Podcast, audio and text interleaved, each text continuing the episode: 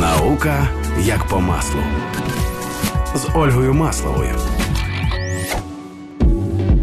Вітаю! З вами наука як по маслу та її ведуча Ольга Маслова. В мене сьогодні трошечки нестандартна гостя, тому що я її представлятиму не як е, кандидатку якихось наук чи не як наукову співробітницю якоїсь установи, але все ж таки вона працює в системі Національної академії наук України і є експерткою з питань ядерної та радіаційної безпеки. Це Юлія Балашевська. Вітаю! Добрий день. А тепер можна розповісти трошки детальніше нашим слухачам, чим ти займаєшся і що ж це за така безпека ядерна? Доброго дня. По-перше, я працюю в закладі державного підприємстві е, Державний науково-технічний центр з ядерної традиційної безпеки. Це підприємство, яке здійснює е, науково-технічну підтримку державного регулятора ядерної традиційної безпеки в Україні називається державним регулювання. Тобто державне регулювання це чиновники, які приймають дуже важливі рішення для держави, які стосуються безпеки, саме у сфері ядерної е, традиційної галузі, так скажемо. А ми ем, допомагаємо їм з наукової точки зору, скажімо так. Ну, от в мене якраз було найголовніше питання для того, щоб слухачі зрозуміли, де ж тут зв'язок у науки е, та цієї ядерної радіаційної безпеки. Ну, тобто, з одного боку, він е, очевидний, з іншого боку, в чому от конкретніше проявляється ваша діяльність? Це наукове місце така галузь. Ми робимо, по-перше, експертизи ядерної традиційної безпеки, документації, яка заходить до нас з галузі, наприклад, атомні електростанції або будь-які інші підприємства, які використовують технології. Конкретно ми займаємося, мій відділ займається урановими підприємствами. Якщо будується нове підприємство або змінює щось у своїй технології, вони е, повинні довести, що те, що вони намагаються зробити, планують зробити, є безпечним. Для того вони розкладають проєкт. І подивіться на оцінку. Ми звіряємо, наскільки всі їхні плани, дії, заходи, організаційні, технічні відповідають нормам, стандартам та правилам з ядерної радіаційної безпеки. Якщо потрібно, ми робимо розрахунки. Зазвичай це стосується доз опромінення. І потім подаємо ці документи, передаємо знову портам держатому регулювання і висловлюємо свою експертну думку щодо цього, щодо того, чи безпечно те, що запланував ліцензіат, чи варто якось задати йому додаткові питання з приводу цього. А чи ведете ви якусь е, популяризаційну роботу з приводу пояснення суспільству взагалі якихось основних засад е, ядерної енергетики? Тому що ми знаємо, що багато міфів навколо цієї теми досі, на жаль. І от чи чи виходите ви в люди, чи розказуєте ви щось людям, чи ви спілкуєтесь тільки безпосередньо з тими закладами, які ви інспектуєте? Ми намагаємося мати людське обличчя, е, тому що от це якраз така сфера, де е, непівзнання набагато гірше, ніж взагалі незнання. О, я дуже обожнюю цю фразу, тому що це насправді в багатьох сферах. Так, так? просто не в усіх сферах це настільки небезпечно для життів так. людей, але загалом я дуже з цим погоджуюсь. Так, якщо хтось говорить просто що я звичайно розбираюся у цьому питанні, тому не можу про це судити. Це одне. Але якщо людина в свою зовсім не фахову розмову ввертає такі терміни зіверти, бекерелі, то це починає звучати трошки так експертно на, uh на погляд обивателя, скажімо так. І людина і сама лякається, і лякає інших. От з цим ми боремося якраз таки. В нас е, я можу прорекламувати наш сайт. Звісно, сайт звісно. stc.ua. Дуже хороший сайт. Ми викладаємо на ньому останні новини. Розповідаємо, які ми проводимо роботи, розказуємо про наші проекти. Також у нас є сторінка на Фейсбуці, і також ще е, ведемо ми сайт uatom.org. Е, Це сайт від регулятора, але він зовсім простими словами розповідає взагалі про е, про атомну енергетику, пояснює про радіацію просто для людей. Де е, інколи це ну, веденням цього зайту теж займаються наші спеціалісти, і інколи вони проводять якісь опитування для того, щоб зробити статистику щодо того, виявити, як люди відносяться до іншого, до того чи іншого питання, або наскільки вони розуміються в деяких питаннях, наприклад, про КТ, що таке КТ, або що таке космічне опромінювання. Так О, так. а я думаю, що є сенс зараз якраз по цим кільком питанням пробігтися для наших слухачів, наприклад, по якихось місандестендінгах, непорозуміннях е, і так далі, які найчастіше з'являються, і які треба прояснити і проговорити.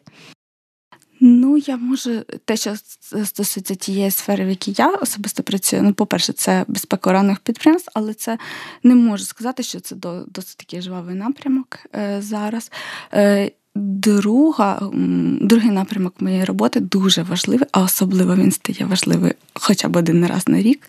Це е, аварійна готовність реагування на ядерні традиційні аварії. Це дуже така складна тема для того, щоб її доносити до до населення, до нефахівців. Особливо до нас не звертать увагу, і в нас е, відвідування сайту, сторінки Фейсбук підвищується в рази під час пожеж у зоні відчуження. Uh-huh. А це реальна така загроза, з якою люди стикаються. Навіть це не з точки зору радіології, людям нічого не загрожує під час пожеж, але це викликає в них страх, страх від незнання і страх, що від них щось приховують. А от, до речі, вся ця навколо конспірологічна така тенденція зараз в суспільстві, коли всі люблять собі щось накручувати, і там що хтось щось від нас приховує, і так далі. Навколо вашої е, сфери діяльності це також поширено, так? Так, чомусь е, побутує така думка. Я зараз говорю про гер, що якщо щось станеться, то людям знову не скажуть це. Це технічно неможливо. Хочу сказати, що технічно неможливо зараз приховати факти якихось значних викидів з, з, е, з сильними значними радіологічними наслідками. Неважливо це приховати. Якщо це приховує країна, автор викиду, так, то це е, відразу виявить інша країна, сусідні країни, а спільнота аварійної готовності реагування міжнародна в нас працює дуже тісно, і це ціла система, яка постійно працює. Навіть якщо ви про це не знаєте, багато людей. Е, працюють у системі аварійної готовності реагування, багато організацій, багато інститутів задінь, і це приховати неможливо. Ну, це, до речі, теж було одне з питань у мене про те, яким чином ми впроваджені в цю міжнародну діяльність, тому що я так розумію, що якраз питання ядерної безпеки це те, що важливо саме на рівні світу, тобто це проблема не однієї якоїсь країни, якщо щось десь колись, а це проблема загальносвітова одразу буде, тому тут вигідно працювати всім. І от е, цікаво, як саме відбувається ця співпраця. Тобто так я почула про те, що ми ми в ній є.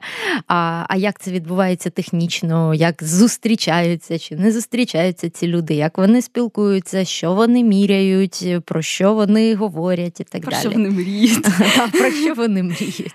Це співпраця всебічна йде. Ну, по-перше, є така організація, Міжнародна агенція з ядерної енергії МАГАТЕ. Мабуть, це під.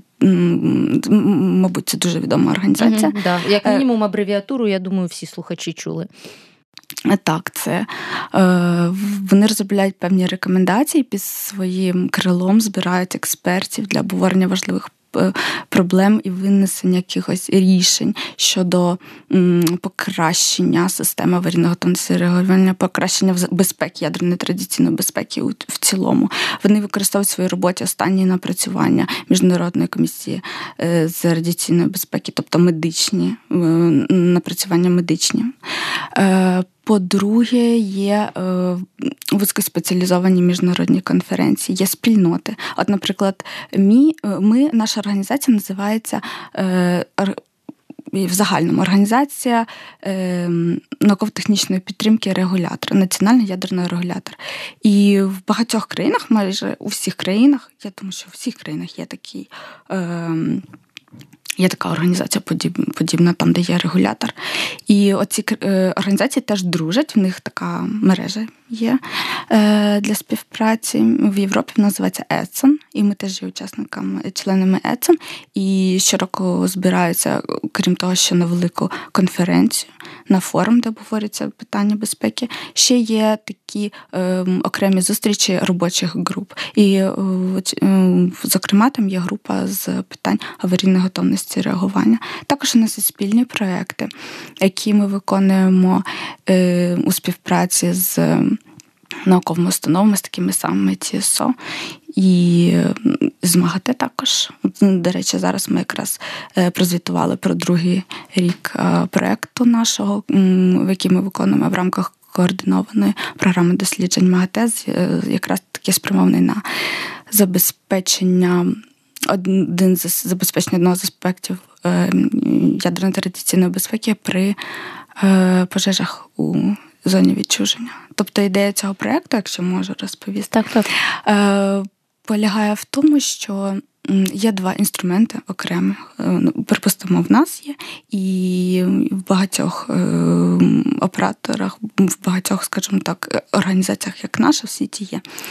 По-перше, це От те, як ви як ти казала, що хтось що міряє, це мобільна лабораторія радіаційної розвитки. Це машина, яка обладнана спеціальними засобами вимірювальної техніки, екіпаж, який є, який виконує певні вимірювання, і він має в кваліфікації наші, наприклад.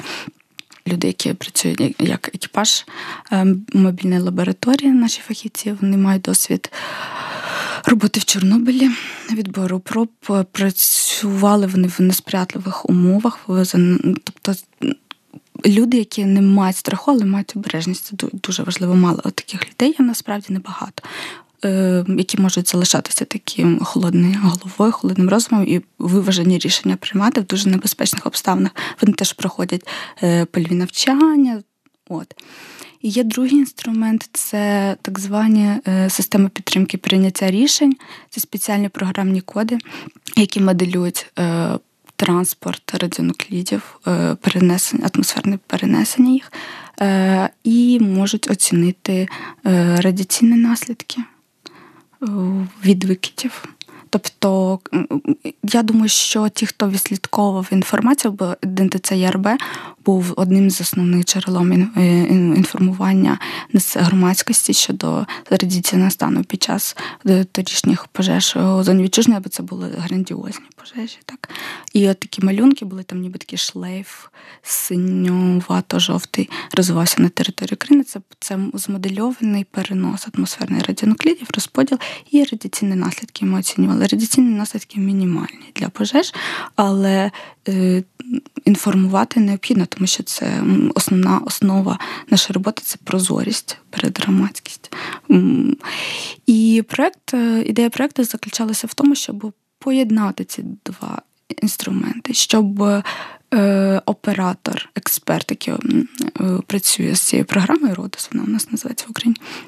Ми використовуємо е, DSS Родос, щоб оператор цієї програми експерт, він міг скеровувати людей з автомобілем радіаційної розвитки на певні точки для відбору проб і перевіряння того, наскільки правильно він змоделював обстановку.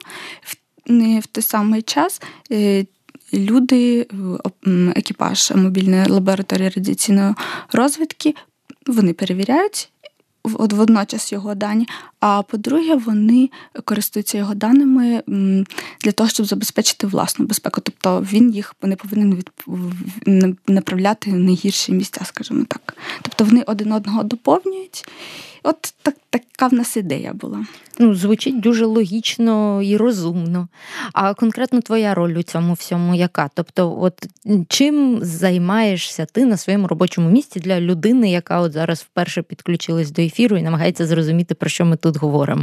Я насправді непогано влаштувалася, бо я керую людьми, які науковці. Тобто, я е, в мене працюють науковці, а я скеровую їх енергію, розум і натхнення у потрібні галузі, скажімо так, потрібні актуальні напрямки, які можуть бути цікавими.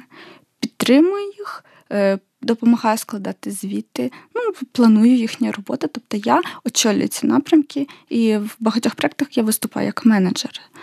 Ну, це дуже важлива роль, тому що для багатьох геніальних науковців просто є пекельною роботою, необхідність щось десь заповнити, заменеджерити, щось управлінням якимось таким адміністративним більш займатися. Тому круто, що є спеціально навчена людина, яка це все якраз розрулює. А як ти в це прийшла? Я от у всіх майже гостей питаю про те, як людина е, зі свого дитинства від маленької Юлічки дійшла до от такого великого ядерного начальника, як би це не звучало. Маленька Юлічка жила собі і навіть не гадала, що вона колись потрапить у цю систему. Вона любила літературу, мови, їздила на Олімпіади з е, німецької мови, з англійської, української мови, і хотіла стати або критиком літератури, або ще чимось таким гуманітарним гуманітар. Але в Юлічки тато працював на атомній електростанції, і він просто окреслив її перспективи і сказав, що можна бути інженером. У нас в сім'ї був культ інженерів, і я це я одна якась не вклалася.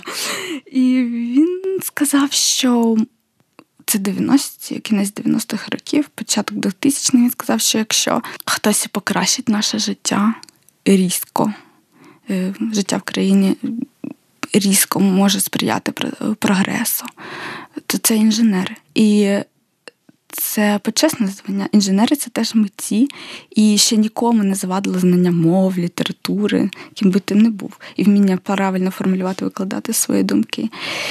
І я пішла вчитися в спеціальний вуз, який е, належав до колись е, до Міністерства паливої енергетики України. Це був Севастопольський університет ядерної енергії та промисловості, Національний університет ядерної енергії та промисловості. Колись його закінчив мій батько, а він називався тоді е, Вище військово-морське інженерне училище. Він був е, підводник. І профіль, в принципі, в нього лишився той самий, тільки він став цивільний. І університет, відповідно, національний. Я стала, я, окрім літератури, ще добре знала хімію. І я пішла на інженера радіохіміка. І навіть я бачила в цьому щось таке романтичне. Це ніби і хімія, але щось таке дуже небезпечне, пов'язане з, з радіоактивністю. І так, це мене, напевно, було такий рішучий факт, вирішальний фактор. Я е, вчали, навчалася там із подальшими планами працювати на атомній електростанції у лабораторії в одній радіохімічній лабораторії. Ем, моя спеціалізація була кафедра, яка закінчила, це була кафедра поводження з радіоактивними відходами. І це було мені було дуже цікаво. Я вчилася добре. Можу сказати, я отримала навіть стипендію імені Корчатова якийсь період. Дуже було цікаво. І книжки взагалі з технології поводження з е, радіоактивними відходами це просто поема інженерна. Я Книжка в мене була радіоактивні відходи України. Я пам'ятаю, що я читала, коли їла, коли десь їхала. Це дійсно була класна художня література, але це круто та книжка інженерна. І на четвертому, на п'ятому курсі я проходила практику на на АЕС, і там сталося в мене зміна, скажімо так, моїх пріоритетів життєвих, тому що я зрозуміла, що я не хочу працювати на атомній електростанції. Я раптом це зрозуміла, побачила абсолютно чітко, що я, по-перше, стаю гвинтиком тільки.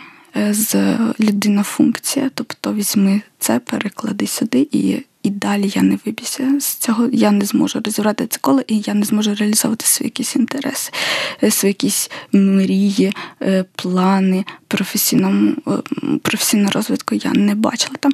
Ну і для кого не секрету, мабуть, ти теж не чула про директора з жінку, головну інженерку АЕС або заступницю головної інженерки. Ні. Це на жаль, така індустрія, де домінують чоловіки.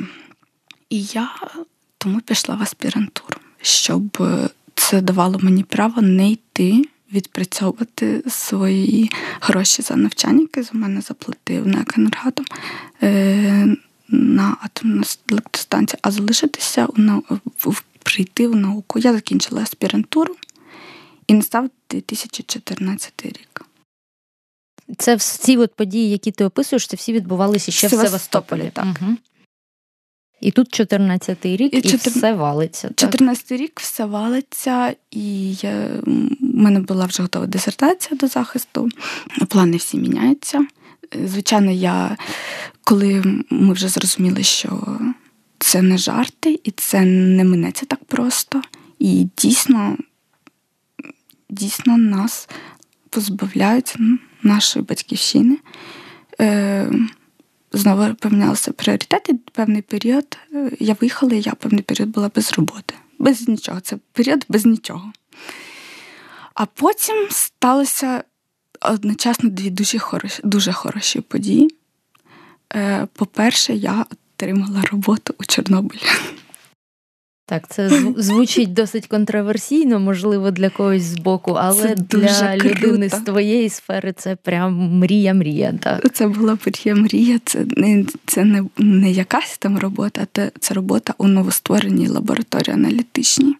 І по-друге, наступного місяця, е, наступного місяці моєї роботи, в другому, з другого місяця я отримала грант на навчання в Всесвітньому ядерному університеті. В них був ну, це навчання, це, напевно, так трошки перебільшення. Це можна сказати, підвищення кваліфікації 8 тижнів або 9 тижнів.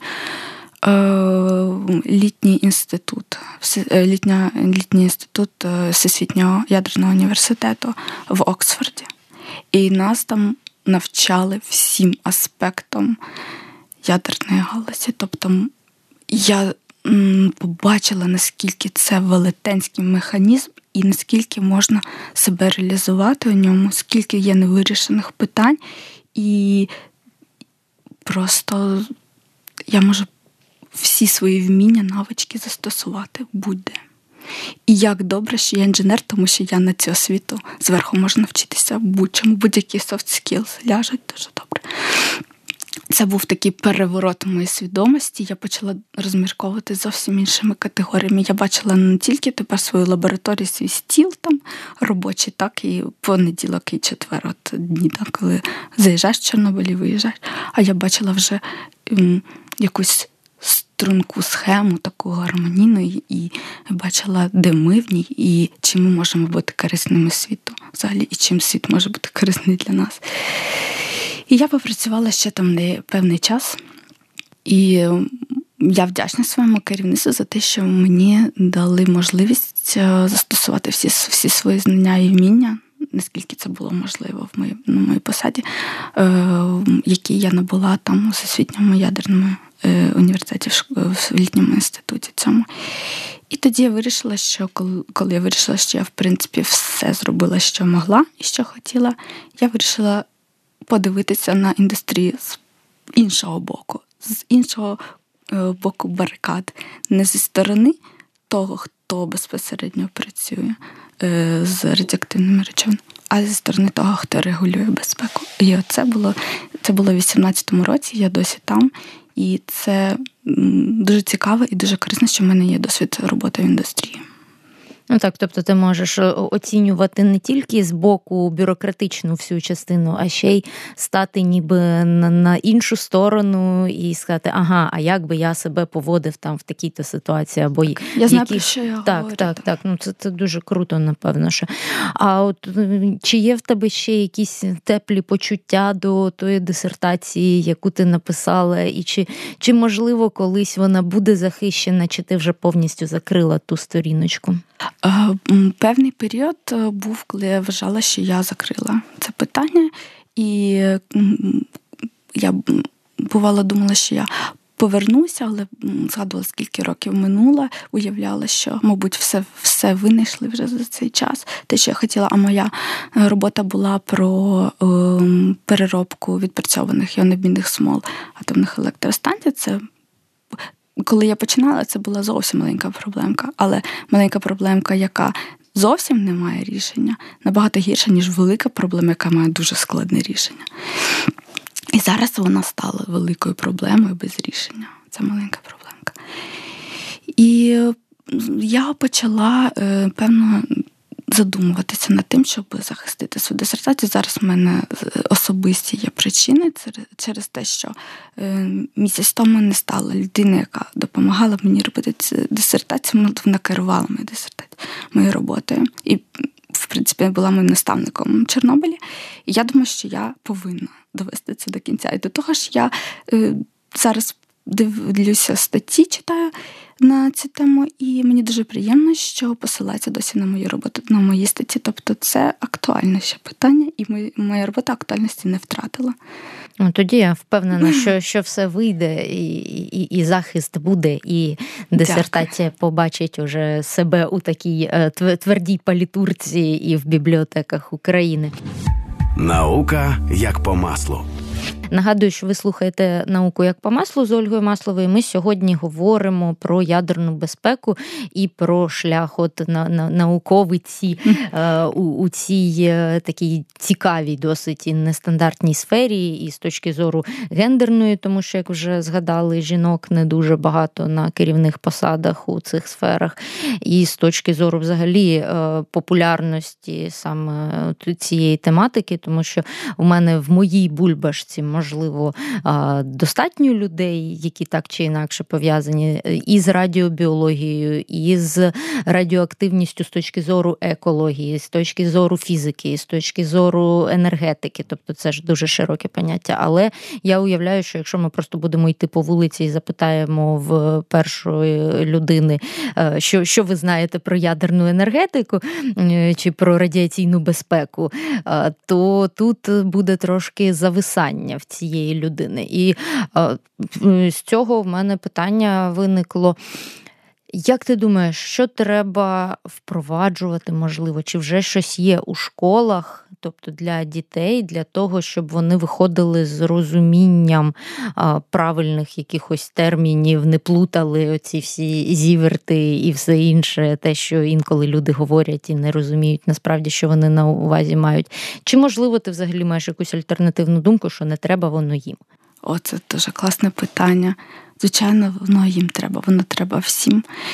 І з приводу цього я можу сказати, що напевно основа цього закладається на уроках фізики, який це восьмий клас. Угу. І Мені пощастило, я жила недалеко від атомної електростанції, у нас був технічний візит туди. Я вважаю, що це дуже добре, коли діти розуміють, як воно відбувається у світі. Е, Насправді, навіть коли я навчалася в університеті, я відчувала, що, незважаючи на те, що університет був при міністерстві е, енергетики, паливоенергетики, е, незважаючи на те, що ним опікувався, так, е, не як енергоатом, можна сказати опікувалася, е, я відчувала, що це настільки динамічна галузь, що ми не встигаємо за цим. Що в нас ідуть якісь лекції, які де обговорюються певні питання, які вже втратили актуальність, що ми не користуємося тими матеріалами, які генерують ці знання, е, які генерує, наприклад, е, МАГАТЕ в рамках своїх якихось проєктів, е, документів і так далі, і досліджень, які є всі доступні на сайті. Дітей потрібно привчати розуміти технічну літературу. От я, я гадаю, що цікаво буде. І, мабуть, потрібно змінити сам підхід до Чорнобильської аварії, як е, перестати обговорювати в цьому ключі, що це трагедія, трагедія в гуманітарному такому ключі. Всі зрозуміють, що це трагедія. Е, Потрібно вводити слово безпека, уроки, які потрібно виносити з цього, закласти дітям е, молодому поколінню е, ідею про те, що вони відповідальні, вони ми відповідальні перед ними, вони відповідальні своїй діяльності будуть перед своїми нащадками. І повинні вони більше уваги приділяти технічним предметам, краще навчатися, краще більше цікавитися тим, що відбувається, щоб Чорнобиль це не було щось для них абстрактне, зустрічатися з працівниками галузі здійснювати якісь поїздки, е, писати роботи, вивчати знову, спиратися на технічну літературу. От це мені здається головне. Я взагалі не знаю, як зараз проводиться навчання дітей, як діти зараз навчаються в дистанційному режимі, наскільки вони взагалі запам'ятовують той мінімум необхідний.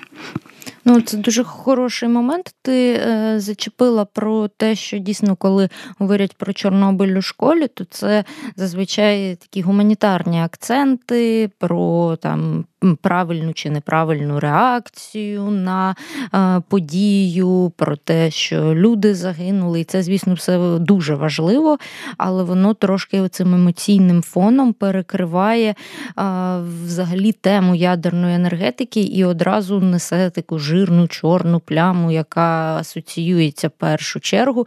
Хоча тут також ми маємо таке когнітивне викривлення за статистикою, якраз на атомних станціях менше аварій, ніж на інших станціях. Але просто так, дійсно, тут, якщо вже воно станеться, то це дуже дуже щось погане, про що всі бачать. Наслідки так. Але але це можна порівняти, напевно, що ну не зовсім коректно, але все ж таки, ем, коли порівнюють авіакатастрофи і ДТП. Тобто ДТП відбуваються щодня в величезній кількості, і їх, грубо кажучи, не відслідковують всі. А от якщо стається якась авіакатастрофа, то про це одразу йдуть розмови, і це одразу залишається в пам'яті. І тут, напевно, що треба теж якісь е, такі емоційні підходи застосовувати, е, як не парадоксально, для того, щоб привернути увагу до раціональної сторони якраз атомної енергетики і радіаційної безпеки, і говорити про це в такому більш е, можливо врівноваженому якомусь тоні. І окрім тих е, днів у році, коли згадують Чорнобильську трагедію, згадувати про атомну енергетику ще й в іншому контексті і з іншими акцентами. Так, не лише про атомну енергетику, взагалі про мирне використання атому. А от, до речі, тоді уточни ще, що крім атомної енергетики, де у нас мирне використання атому? Ну, це окрім того, що е, виробництво безпосередньої енергії, видобування, переробка уранових руд, це використання джерел у медицині, рентгендіагностичні, рентгентерапевтичні апарати, це е, радіонукліди, які присутні в мінеральних в мінеральній сировині, яка використовується для будівництва. Це радіонукліди побуті, е, це і радон який хочемо ми чи ні, але він присутній в наших е, будинках. От, це такі аспекти, про які потрібно говорити так. Ну, Я не думаю, що в школі варто занурюватися глибше. Але це це те, що повинна знати кожна людина, і, можливо, можливо, тоді і ще потрібно, я вам думаю, окреслювати перспективи. Перспективи буття інженером присвячу, перспективи того, щоб присвятити своє життя цьому або якусь певну частину свого життя. Я знаю, що е, ця галузь наразі я маю на увазі саме індустрія, вона переживає не найкращі часи е, з погляду забезпечення кадрами.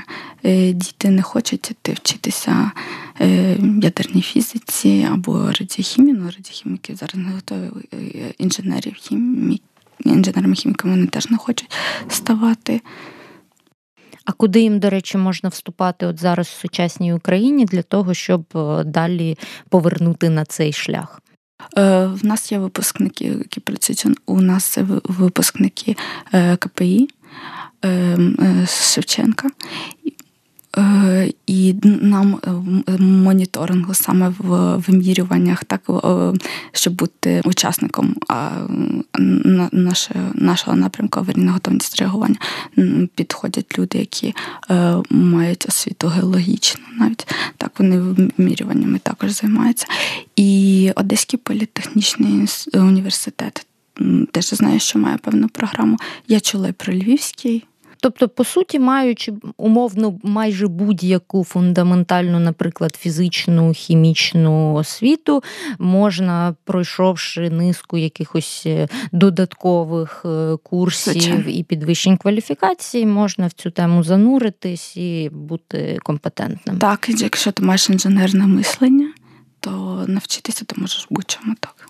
Взагалі про інженерне мислення, це теж я дуже люблю цю тему, і класно було, що ти сказала, що для для тебе і книжки, і взагалі ця, ця вся діяльність не виглядає як такі форма мистецтва. Мені дуже близька теж ця думка, тому що весь час намагаюсь тут боротись із цими стереотипами, що, мовляв, от є якісь сухарі науковці, а є якісь високодуховні митці, і от вони ніколи не перетинаються в своїх всесвітах. Мені здається, що це некоректне розділення. Так. От, І я по, по твоїх очах зараз бачу, що ти теж підтримуєш це і маєш що сказати. А якщо ми ще спустимося нижче, то є інженери, які е, по локоть е, в багнюці знаходяться і є науковці, які теж небожителі такі. Так, так, так. так. Така... Дуже багато різних варіацій, як можна ці якості між собою комбінувати в різних професіях. Ще хочу до однієї такої дуже серйозної теми трошечки торкнутись теми е, ядерної зброї.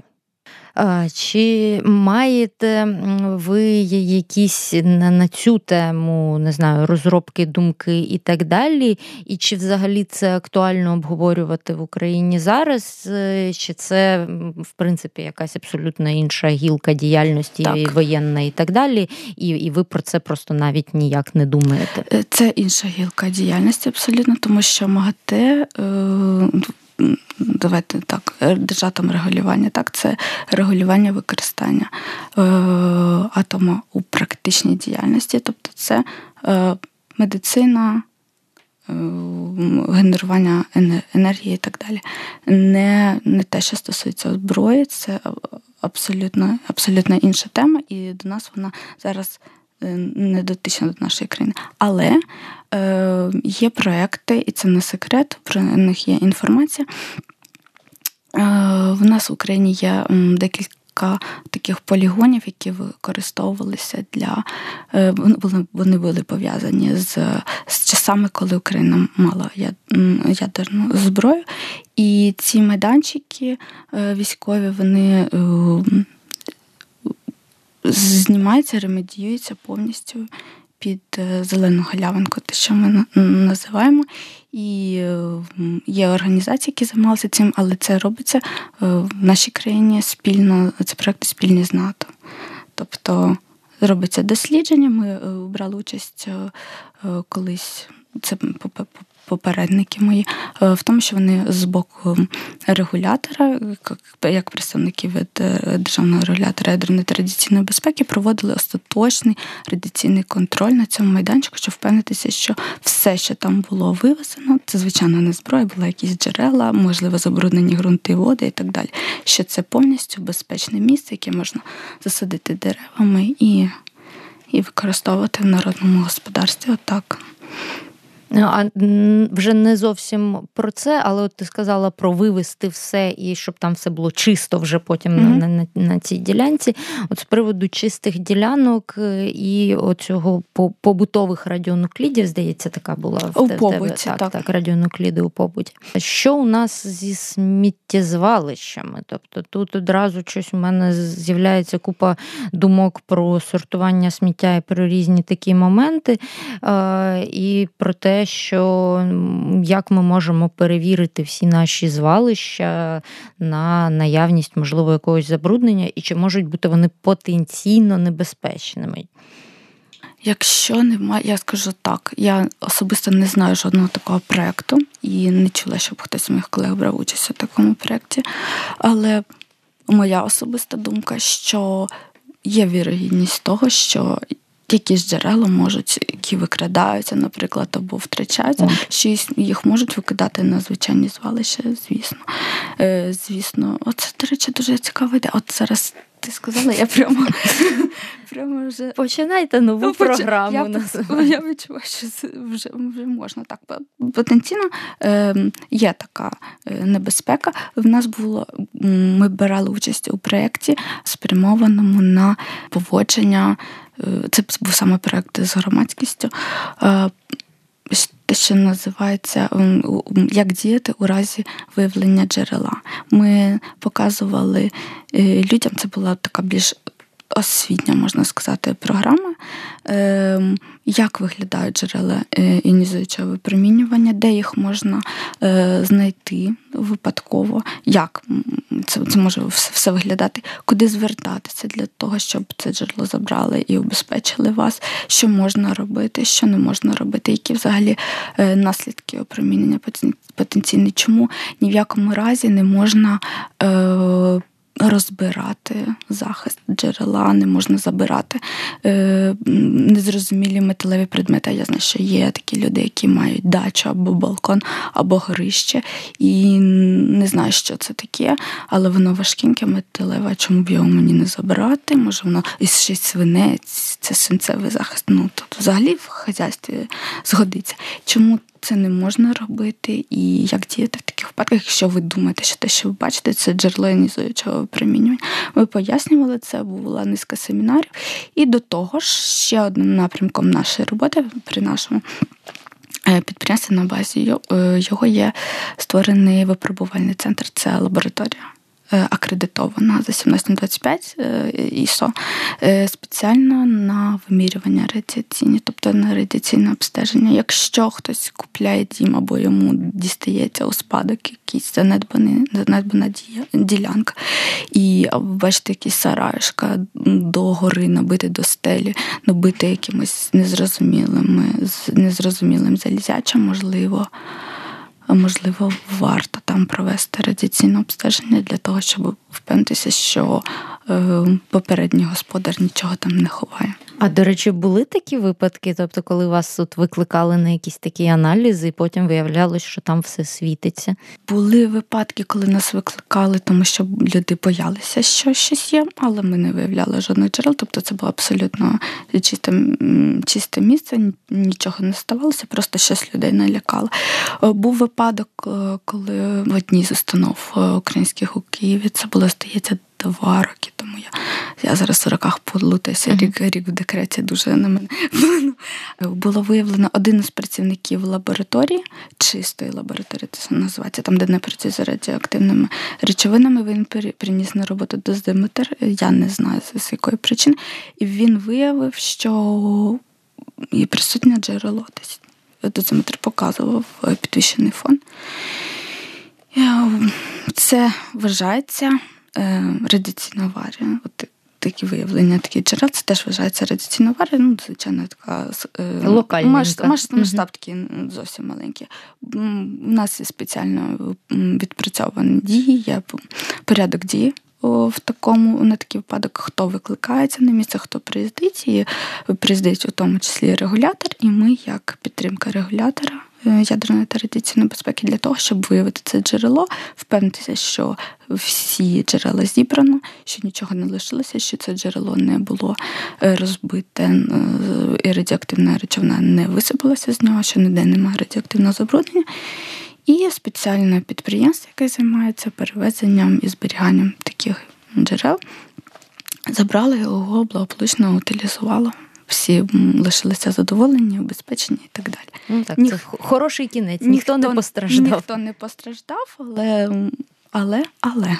Ну так, це то трошки дає думок на тему того, а, чи не не сховане десь щось, а ми просто про це не знаємо, речі, бо ніхто не проходив повз з дозиметром. Воно було сховано у стіні, у стінці. Це було е, щитовий будинок з щитів, і там воно маленьке було сховано в стіні. Так. А цікаво, це помилка чи це диверсія? Ну тобто, як взагалі воно там опинилось? Ніхто цього не знає, але це певно сталося ще дуже давно. Це невелике зовсім джерело, але але воно так опинилося. А взагалі е, дуже багато є історій.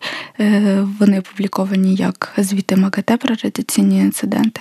Коли я давала е, оці брала участь в тому семінарі, давала такі розповіді розповідала про такі випадки, я підняла величезну купу матеріалів, і окрім Гаяні, бо це Гаяння це класика. Е, інциденту Гаяні це як Чорнобиль, тільки в світі джерел е, іонізуючого проміння індустріальних. Ще було скільки таких менших випадків, які були особистою трагедією. Наприклад, коли е, приходили, це було в латиноамериканській країні, е, коли е, хтось залишив е, пристрій з, джерелом іонізуючого випромінювання на місці без на місці проведення робіт. Просто вони закінчили проводити роботи і до наступного дня лишили його. Просто це був дефектоскоп, який дивиться е, зварювання, щоб шов був зварювальники дивляться, щоб не було ніяких дефектів. Просто з якоїсь причини вони його лишили і і пішли собі додому. І джерело випало звідти випадково. А і прийшли зварювальники працювати далі у трубі. Вони побачили якийсь такий джгутик незрозумілий, і подумали, може, це щось їхнє. І Просто людина автоматично собі його машинально поклала у кишеню. Потім вона їхала додому в автобусі, і з неї їхало ще 30 чоловік. Потім він приїхав додому і роздягнувся, пішов в душ. Його комбінезон лежав на підлозі, гралися його діти там поруч. І коли виявили, коли прийшла наступна зміна працювати з дефектоскопом, вони виявили, що джерела немає. Одразу підняли всіх на ноги, де воно може бути, і знайшли дуже швидко його. Але вже чоловіку він отримав у нього було гостре радіаційне ураження, тому що він сидів фактично на ньому деякий час. Е, якщо я правильно е, пам'ятаю, йому відтяли ногу, тому що неможливо було його вже врятувати, там вже почалися руйнування тканин. От, Тобто це такі е, окремі історії людей пов'язані, як ламається життя. Е, Через незнання елементарних через якихось незнання правил. і через нехтування одними і незнання і нехтування правилами радіаційної безпеки одними людьми і незнання цієї інформації. Ну так, дуже яскрава історія і дійсно примушує задуматись над тим, щоб знати, з якими інструментами ми працюємо, наприклад, чи є дійсно якісь джерела випромінювання у нас в професійній чи побутовій діяльності. Якщо є, то бажано почитати, е, що саме з ними можна і що не можна робити.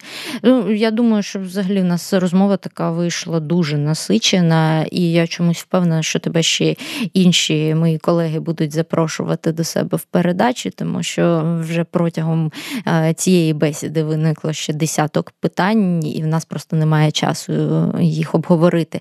Але є е, останні кілька хвилин на традиційну рубрику Три тези від гостя. От за мотивами чи поза мотивами всього того, про що ми говорили сьогодні, які три короткі меседжі тобі б хотілося, щоб у людей залишились у пам'яті, і щоб вони так неоновими літерами підсвічувались десь на центральних вулицях, і щоб люди весь час проходили, бачили це і згадували про тебе. О, класно. Ну, давай перше зразу можу сказати. Те, що стосується вашої безпеки. Кожний повинен знати про це як найбільше, особливо те, що стосується ядерної традиційної безпеки. Невігластво бій, відвідуйте сайти е, офіційні, читайте офіційну інформацію. Е, Це галузь е, в сферу, які дуже багато фейків. Виходьте на експертів. Експерти у сфері ядерної традиційної безпеки це наймиліші, найвідкритіші люди. Ніхто ще не казав нікому ніколи. Я не буду вам пояснити, в мене немає часу. Ні. Звертайтеся до нас, ми все роз'яснимо вам і допоможемо. Перша прекрасна теза. Друга теза, мабуть, те, що стосується моєї професійної діяльності, так аварійна готовність та реагування. Навіть якщо ви не бачите цього за е, всім, е, за всією діяльністю, працює величезна система. Дуже багато людей, високопрофесійних, е, роблять величезну роботу для того, щоб запобігти. Таким аваріям і для того, щоб е, зменшити наслідки, якщо це станеться колись, навіть якщо це станеться. І такий варіант, як був у 86-му році, він не прийде зараз. Він неможливий. Е, технічно неможливо приховати наслідки аварій. Якщо е, це не зробить той автор викиду, це зроблять інші люди. І ми всі знаємо мапу, ми всі можемо уявити, звідки, звідки пішло якісь забруднення. Тобто Варіант 86 року наразі неможливий. Працює система, яка спрямована на захист здоров'я життя людини. Дуже хороші новини у другій тезі. А третя теза, якщо я можу трошки довше, е, я була недавно на на форумі безпековому, і там був представник е, Фінляндії. І він Фінляндія це одна з нещаслив... країна населена найщасливішими людьми. І він сказав, що, мабуть, секрет їхнього щастя у у статистиці. Він показав, е, кому довіряють фіни. Е, перші п'ять місць я точно пам'ятаю, що на першому місці поліція, далі університети, судова система, уряд здається, а на п'ятому місці організація науково-технічної підтримки національного ядерного регулятора. Вона користується беззаперечним авторитетом. І він казав, що, мабуть, щастя от у цьому, коли люди покладаються на на уряд, на науку, на експертів. І я вважаю, що так в цьому щастя це коли ти можеш частинку турботи, піклування про свою безпеку перекласти на когось авторитетного і і шанованого професіонала, і цей час, і душевні зусилля, які ти витрачаєш на цей на цей неспокій, на ці турботи, присвятити тому, що ти любиш це і є щастя, його не так. Клас, це це дуже дуже потужна остання теза, тому що насправді вона перегукується із багатьма попередніми випусками, де ми говорили і про довіру до інституцій, про те, що в Україні дефіцит цього, і про те, що нам дуже потрібно комусь авторитетному довіряти, але складність у тому, щоб обрати цього когось авторитетного, і щоб цей хтось був дійсно авторитетним, а не просто вводив в оману. І це дуже дуже потужно потужна теза. Дуже дякую пані Юлії за те, що знайшла сьогодні час і поговорила зі мною про своє життя та про дякую. радіаційну безпеку. З вами була Ольга Маслова та наука як по маслу. Громадське радіо. Слухайте, думайте. Наука як по маслу з Ольгою Масловою. З Ольгою Масловою на громадському радіо.